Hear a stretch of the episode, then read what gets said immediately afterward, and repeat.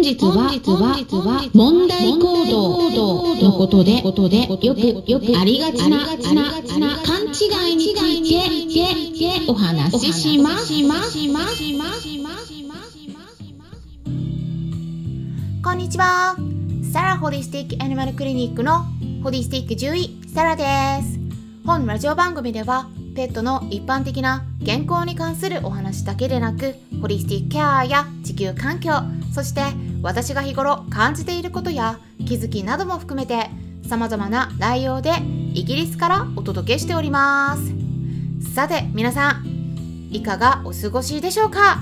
まあ本日ですね5月22日の夜9時からクラブハウスのルーム猫好きさんの部屋というクラブで猫ちゃんのケアについて黒猫先生とおっしゃる猫の飼い主さんとシャンティ先生とおっしゃる獣医さんとコラボでお話ししていきます。はい。はい。具体的にはこんなお話をしましょうっていうお題をいただいておりますので、まあ、こちらでねお伝えしていきますと3つくらいいただいているんですけれどもね。まず1つ目としては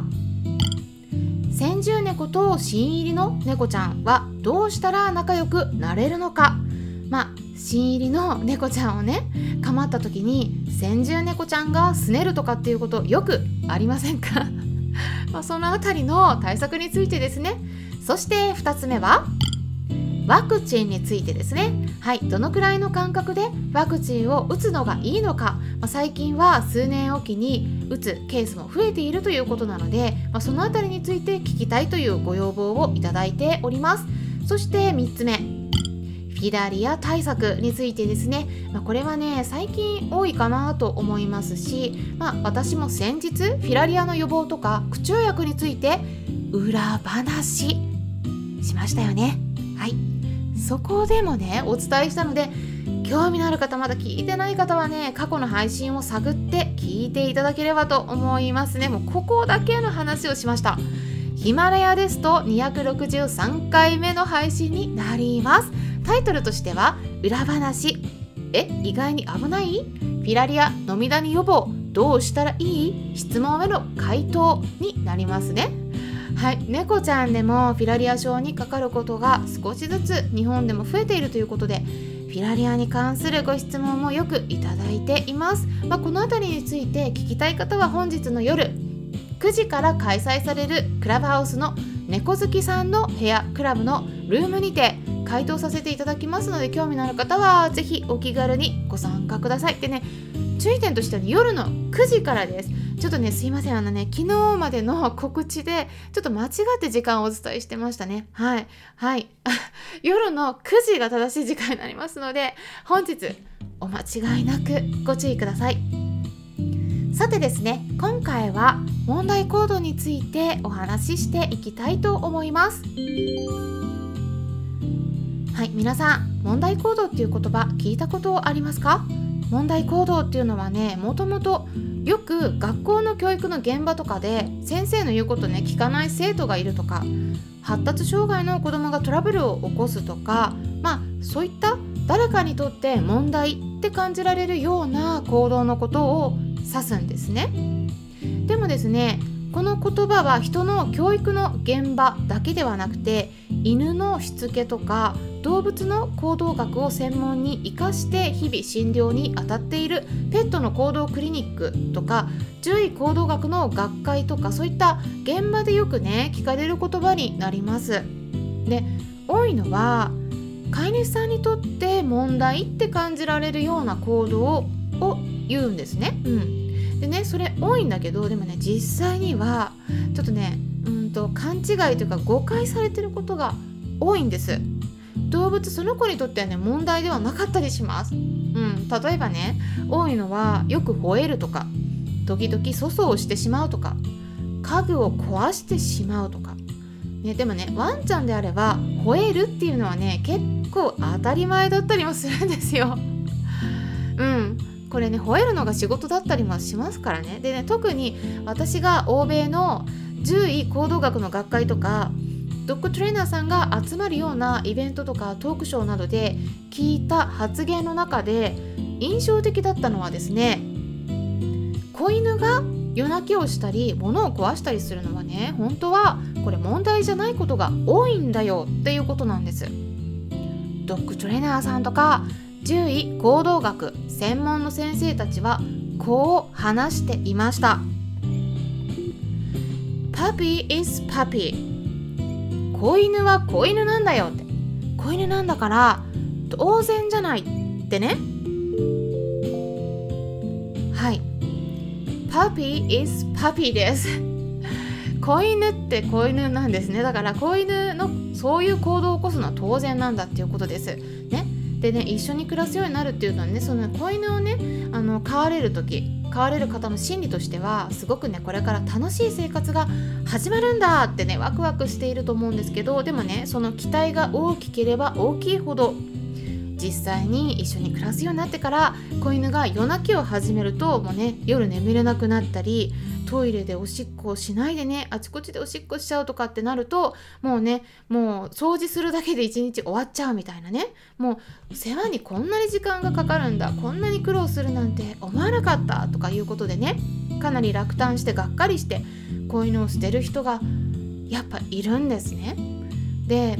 イギリスだと犬を捨てるとしてもその行き場っていうのはね日本の保健所みたいなのはないですから、ね、それで殺されるっていうことはねほとんどないんです。でその行き先は RSPCA と呼ばれる動物虐待防止協会とかそういったねいろんな動物たちをレスキューしている団体があるので、まあ、そういう場になるんですね、うん、だから殺されないのはままだねすごくねいいなとも私は思うんですけどでもねあの子犬の立場からしたらやっぱりね今まで母犬とか兄弟の犬たちと暮らしてたところから突然ですね見ず知らずの人と一緒に暮らすために別のお家に連れて来られるわけですよね。何が起きてるんだろうってね。やっぱりびっくりするのは当然。不安だし寂しいしそういうね感情を持ってね当然なんですね。でペットショップで飼われたとしても同じです。環境が変わるっていうのは子犬にとってすっごく大きなストレスになります。で今ねコロナ禍で子犬とか子猫の価格がイギリスでもすごく跳ね上がっていて衝動買いされた子たちがそういった問題行動などといったことをね理由に今度は捨てられているっていうね現実がありますやっぱり。でもねどこからが問題行動なのってね 私はよくね思うんですよね。うんまあね私がねそういったね子犬の世話をしてたら私今までね何頭も子犬育ててたりとかあと自分自身も一緒に暮らしてた子たちもいるので、ね、多少吠えるとかね夜泣きをするそして物を壊したり粗相をするこの辺はねあんまりねもうね問題として捉えないというかもうこれ起きて当然だと思ってるのでね。でそういうね犬たちと暮らしててそういう時期ありましたけどどの子もやっぱ子犬の時はね多少はやっぱあります。うん。一つ以上はね大体怒るのが当然だと思った方がいいんですよね。うん。でね今一緒に暮らしている猫たちもやっぱねすごくねあの私が話しかけてるのもあるんだと思うんですそうするとねお返しをしてくれたりでもその分ねすごくおしゃべりな猫たちになってもともとそうじゃなかったんですよ。保護した子子たちなんでね、うん、昔はね無口だったんですけど私と暮らすようにすっごくおしゃべりになったんですけどね。でも特にねジョバンニの方はねあのやっぱ病気してるのもあるから最近本当にあとコロナ禍もありましてね。泣いていろんなことをね主張したりお知らせをねするようになってるんですね。具合悪い時もなんかすごく調子が悪い。これからなんかちょっと吐きそうだとか気持ち悪いよとかにゃーとかにゃーとか言うんですね。うん。だからね分かるんです。あこれから吐くなとかね。でそういうのがあるんだけどでもね多分ねこれね他の飼い主さんだったらあちょっとこの子結構うるさい猫だなってね多分、ね、思うと思うんですよ。問題行動だって、捉えたりされるんだろうなとか思うんですけどうん。だからこれね人によってねこれを問題として捉えるのか捉えないのかっていうのがねやっぱ変わってくると思います。ただちょっとねあの最近やっぱりあの私昨日ルームをね立ち上げて日本時間の夜に米国 NLP 協会認定トレーナーであるペットブリス主催の船山萩江さんとのコラボでどうしたらもっとペットと向き合って楽しく暮らしていけるのか、まあ、飼い主さんの心のメンテナンスについていろいろお伺いしてたんですけどその最中もねちょっとね猫たちがお外の庭に来る猫たちを見つけてやっぱね興奮しちゃう時があってね。でそれでバタバタしてたんですね。でその興奮の流れであのジョバンニがカンパネーラをねちょっと追いかけるようになっちゃってねあのちょっとねうるさかったかもしれないなって思ったんですけどうん。やっぱねあのいろいろ何て言うかな1対1の関係だったらまだねシンプルでうまくやれることもあの2頭3頭とかねなってくるとこれ人間関係でもそうですよね。あの三角関係って難しくないですか？やっぱりね。カップルの間での単純な関係よりもやっぱね人間の数がこうね動物もね数が増えてくるとねかなりね難しくなるんですねこの辺。でうちの猫たちもね喧嘩っていうんじゃないんですよ。あのね本当に一方的にジョバンニがしつこいんでカンパネーラに追いかけたりお尻の匂いを嗅いだりねするすそれそれでねあのカンパネーラがもうしつこいんだよってね何回も言うんですけどもうねジョバンニはねちょっとねキョトンってしてて やめてくれないんですね。もしかしたら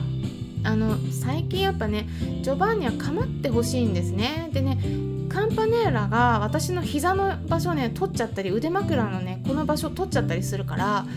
だから嫉妬もあるのかもしれないなとか思うんですけどねあのそういった感じでね あのいろいろねこうまあ問題っていうことじゃないんですけどね。でもあの、まあ、飼い主さんによってねその捉え方によっては問題行動になるんだろうなっていうことでねいろいろちょっとね今あのお話今回していたので参考にしてもらえればなって思います。はいでまあこれについてまたねあの深掘りして、えー、もっとねお話ししていければっていうふうにも考えています。それではまたお会いしましょう。ホリスティック獣医サラでした。